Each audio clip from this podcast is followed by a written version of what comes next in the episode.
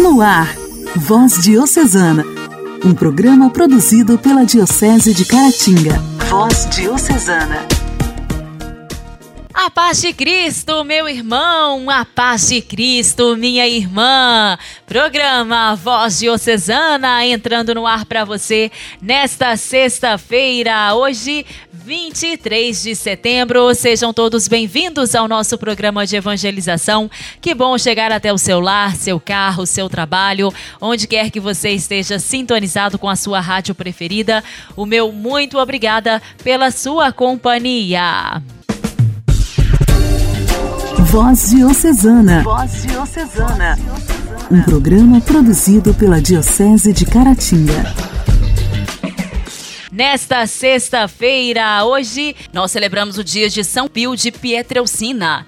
Esse digníssimo seguidor de São Francisco de Assis nasceu no dia 25 de maio de 1887 em Pietrelcina, na Itália. Seu nome verdadeiro era Francesco Forgione. Ainda criança, era muito assíduo com as coisas de Deus, tendo uma inigualável admiração por Nossa Senhora e seu filho Jesus os quais via constantemente devido à grande familiaridade. Ainda pequenino, havia se tornado amigo do seu anjo da guarda, a quem recorreria muitas vezes para auxiliá-lo no seu trajeto nos caminhos do Evangelho.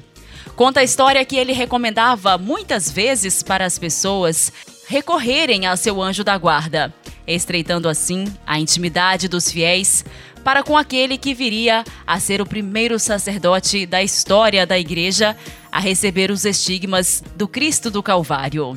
Com 15 anos de idade, entrou no noviciato da Ordem dos Frades Menores Capuchinhos, em Morcone, adotando o nome de Frei Pio. E foi ordenado sacerdote em 10 de agosto de 1910, na Arquidiocese de Benevento.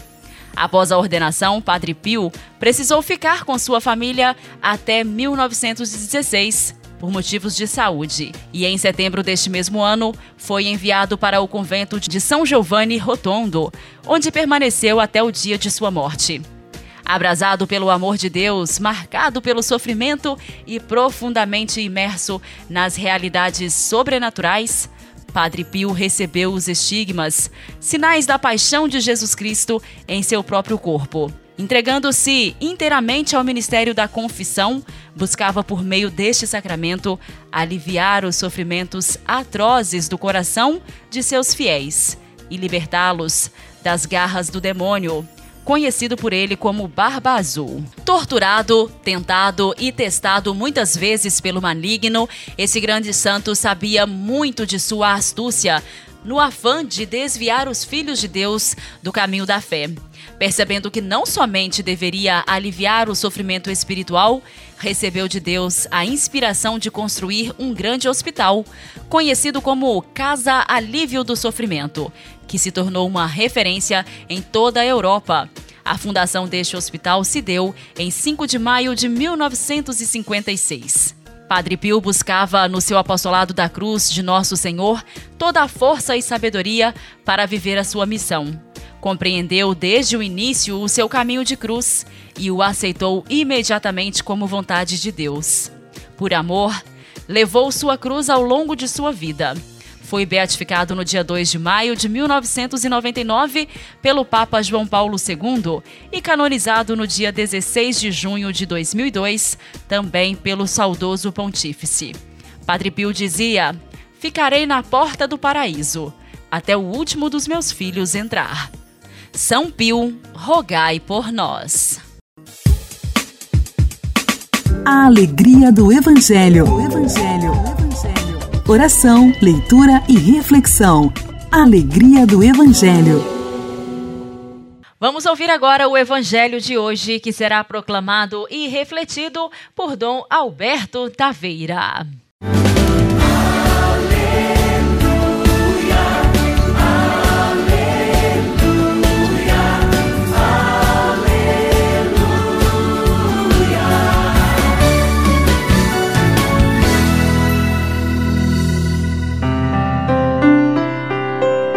Evangelho de São Lucas, capítulo 9, versículos 18 a 22. Aconteceu que Jesus estava rezando num lugar retirado e os discípulos estavam com ele. Então Jesus perguntou-lhes: Quem diz o povo que eu sou? Eles responderam: Uns dizem que és João Batista, outros que és Elias, mas outros acham que és algum dos antigos profetas que ressuscitou. Mas Jesus perguntou: E vós quem dizeis que eu sou? Pedro respondeu: O Cristo de Deus. Mas Jesus proibiu-lhes severamente que contassem isso a alguém. E acrescentou: O filho do homem deve sofrer muito, ser rejeitado pelos anciãos, pelos sumos sacerdotes e doutores da lei, deve ser morto e ressuscitar no terceiro dia. Querido irmão, querida irmã, durante esses dias já ouvimos a curiosidade da parte de Herodes a respeito de Jesus. Efetivamente, também a multidão divide opiniões a respeito do Senhor. As pessoas têm visões diversificadas e Nosso Senhor quer que os seus discípulos, dos quais as gerações sucessivas deveriam aprender e professar a fé, Ele quer que eles tenham as ideias muito claras. Faz uma pergunta que é respondida por Pedro em nome dos outros. E Nosso Senhor, ao ouvir a resposta de Pedro, em outra narrativa do mesmo fato, faz até um grande elogio a Pedro. Quando Nosso Senhor fala de morte e ressurreição, os discípulos se assustam. Não lhes era fácil entender que aquele que é o Cristo de Deus, aquele que é o Messias, aquele que é o Filho do Deus vivo, passaria também pelo mistério do sofrimento e da morte para ressuscitar.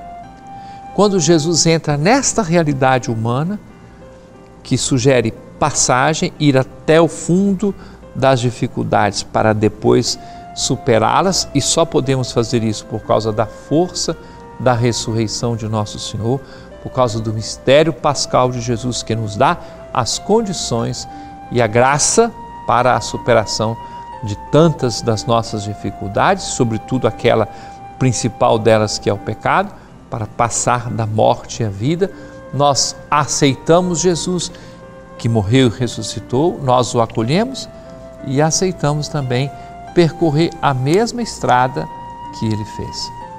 Que Deus nos dê essa graça de uma grande fidelidade e que este dia, hoje é sexta-feira, dia de penitência, seja também marcado por um desejo de volta para Deus, de transformação efetiva do nosso coração.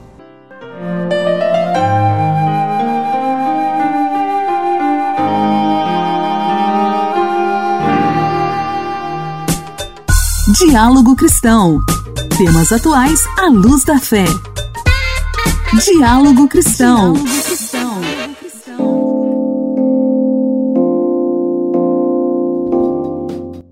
árvores repletas de flores, temperatura amena e chuvinha para refrescar. Isso é o que todo mundo pensa quando se fala em primavera, mas parece que a chegada dessa estação neste ano não vai ser bem assim. Frio e tempestades marcam o início da estação das flores em muitos locais do país. De acordo com o IMET, o Instituto Nacional de Meteorologia, uma frente fria está chegando na região sul do país e nos estados do Mato Grosso do Sul e São Paulo, o que diminui as temperaturas e aumenta a quantidade de chuvas. Heráclio Mendes, meteorologista do IMET, explica que no final da semana vai fazer muito frio no Rio Grande do Sul e em Santa Catarina. Com o avanço dessa frente fria entre amanhã e sexta-feira, também já aumenta a chance de, de temperatura bem mais baixa ali sobre Rio Grande do Sul, Santa Catarina, até com chance de formação de geada.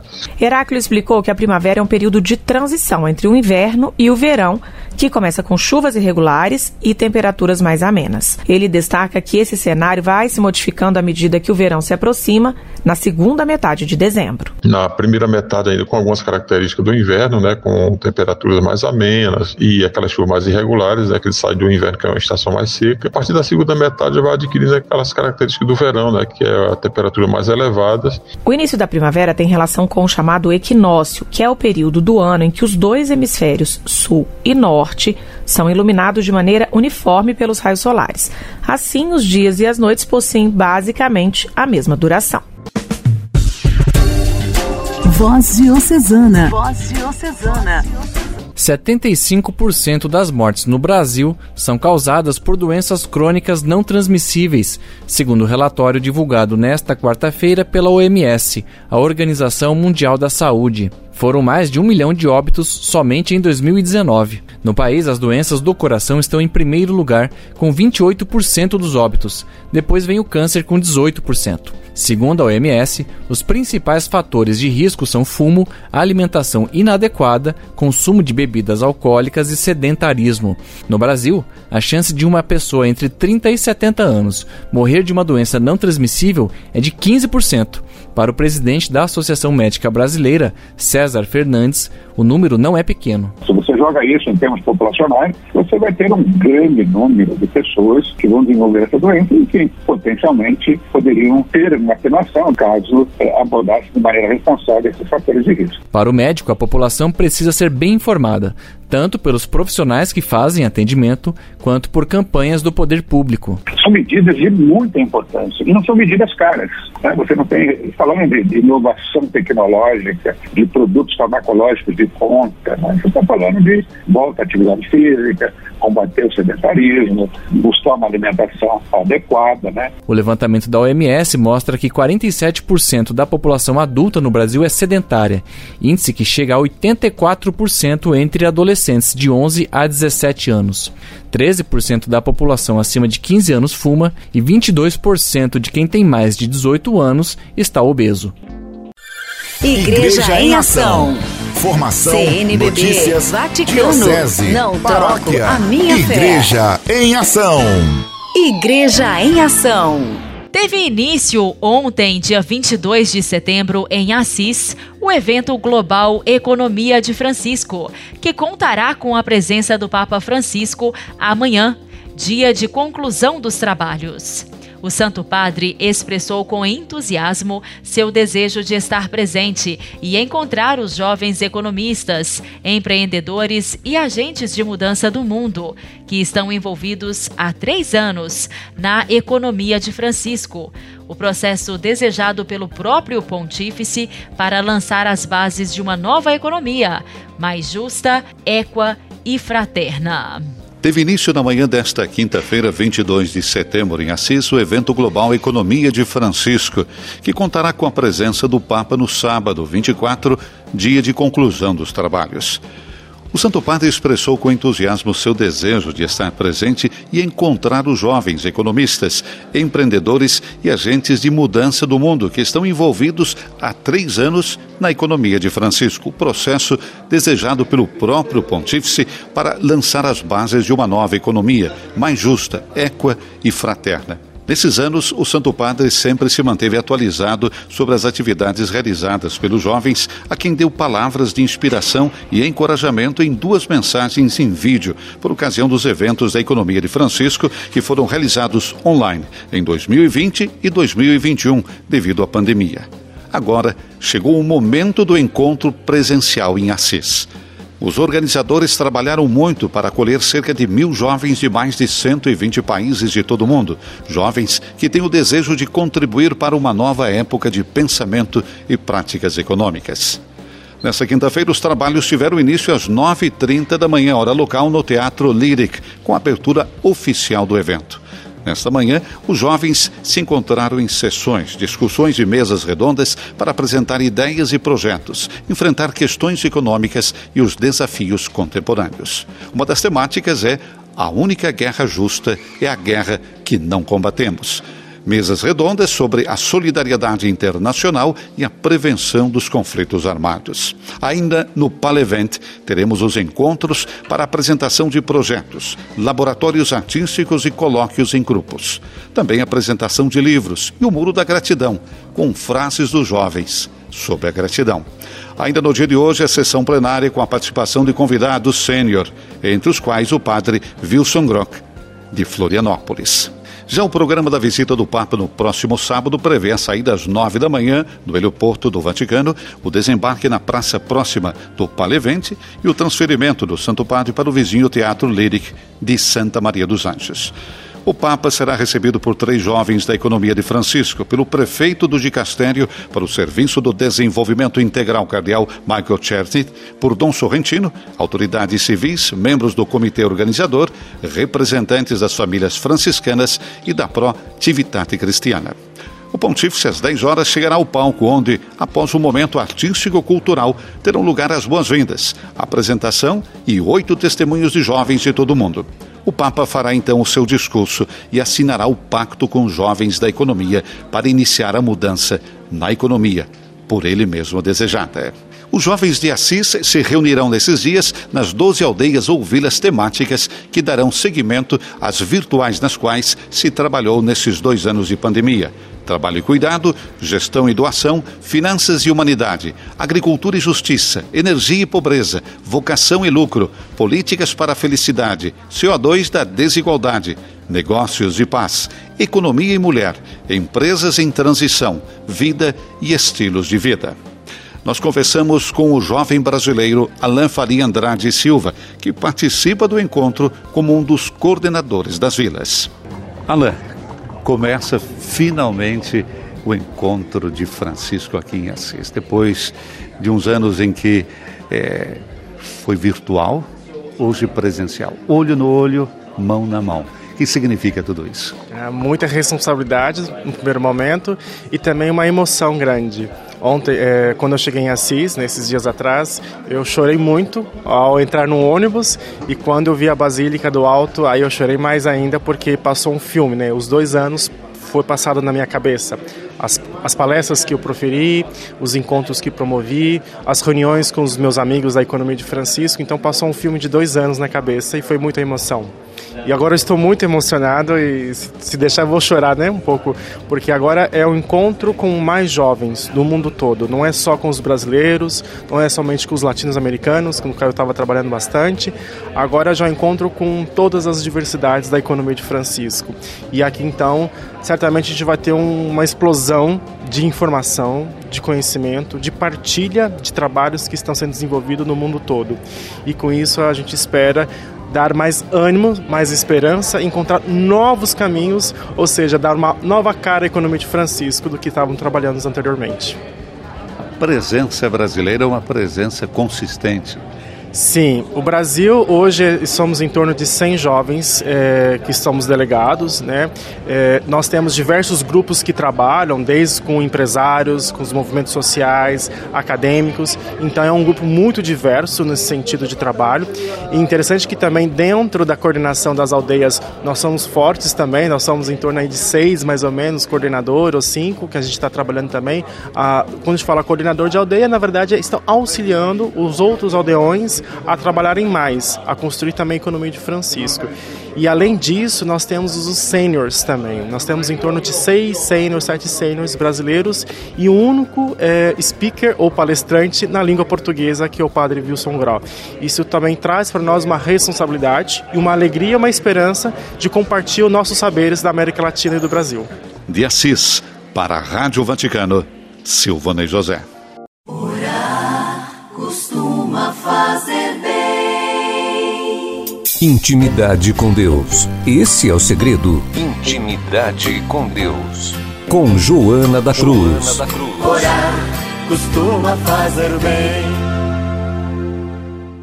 Entrai pela porta estreita, porque larga é a porta e espaçoso o caminho que conduzem à perdição, e numerosos são os que por aí entram. Estreita, porém, é a porta, e apertado o caminho da vida, e raros são os que o encontram. Curiosamente, seu convite é feito somente para aqueles que trabalham pelo prêmio eterno. Vinde a mim, vós todos que estáis aflitos sob o fardo, e eu vos aliviarei. Tomai meu jugo sobre vós e recebei minha doutrina, porque eu sou manso e humilde de coração, e achareis o repouso para as vossas almas. Porque meu jugo é suave e meu peso é leve. Tão completamente ele havia cumprido o menor detalhe dos negócios de seu pai, que na própria noite de sua agonia, na presença de seus apóstolos, pôde levantar os olhos para o céu e rezar eu te glorificarei na terra. Terminei a obra que me destes para fazer. Então, na tarde seguinte, quando o carpinteiro é executado por sua própria profissão, ele clama da cruz, em alta voz, a reparação final pela preguiça e o canto do triunfo. Está consumado. Ele não disse, eu morro, porque a morte não veio para o levar. Ele caminhou até ela para conquistá-la. A última gota do cálice da redenção foi drenada.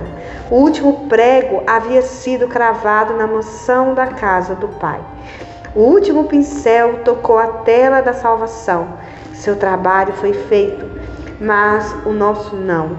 É importante realizá-lo, pois existem os preguiçosos que se justificam dizendo que precisam, apesar da fé em Cristo, para salvar suas almas. Certamente, Aquele que trabalhou tão arduamente pela redenção do mundo não veio para dispensar, dispensar seus seguidores do trabalho. O servo não está acima do mestre. A fé nele somente não salva, pois a fé sem obras é morta. Não basta que o aluno tenha fé no saber de seu professor, ele também deve estudar. Não basta que o doente tenha fé em seu médico, seu organismo deve cooperar com ele e seu remédio. Não basta para os americanos acreditar que Washington era o pai de nossa pátria. Devem também assumir e cumprir seus deveres como cidadãos americanos. Da mesma forma, não basta crer em Cristo, devemos viver Cristo e, até certo ponto, morrer como Cristo. Suas palavras não permitem equívocos. Quem não toma a sua cruz e não me segue, não é digno de mim. Aquele que tentar salvar a sua vida, perdê-la-á. Aquele que a perder por minha causa, reencontrará.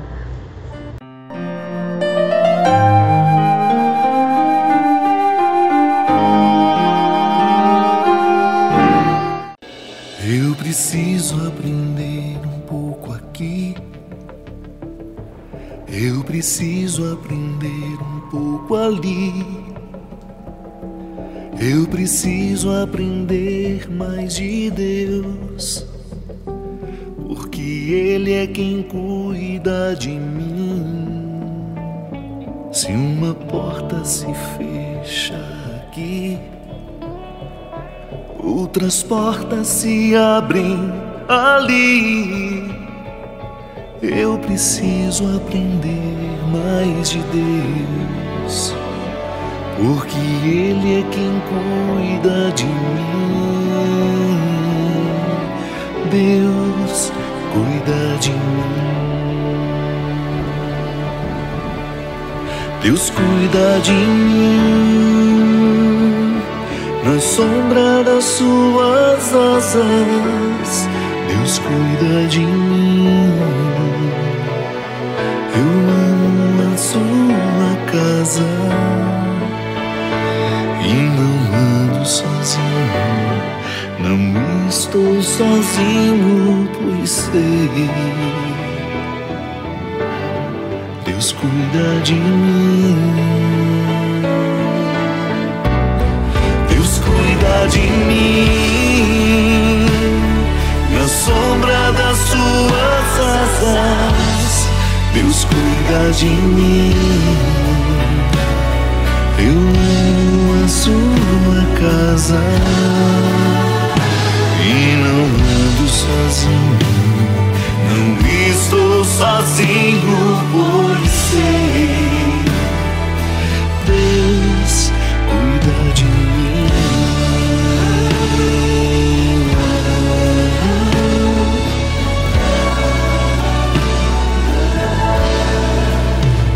Se na vida não tem direção, decisão. Eu sei que existe alguém que me ama. Ele quer me dar a mão. Se uma porta se fecha aqui, outras portas se abrem ali. Eu preciso aprender mais de Deus, porque Ele é quem cuida de mim. Voz Diocesana. Voz Diocesana. Um programa produzido pela Diocese de Caratinga. Meus queridos ouvintes, foi uma grande honra, uma alegria te fazer companhia em mais esta sexta-feira. Desejo que o seu fim de semana seja muito abençoado e que na segunda-feira você esteja novamente em sintonia com a gente. Um grande abraço para vocês. Até segunda.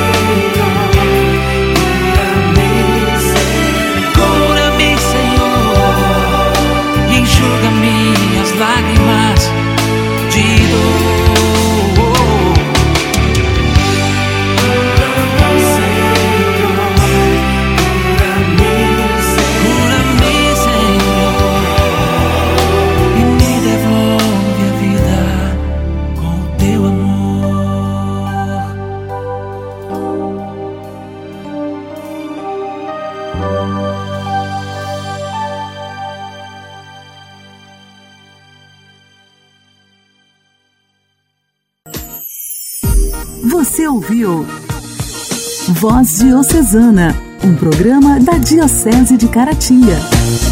Voz Diocesana.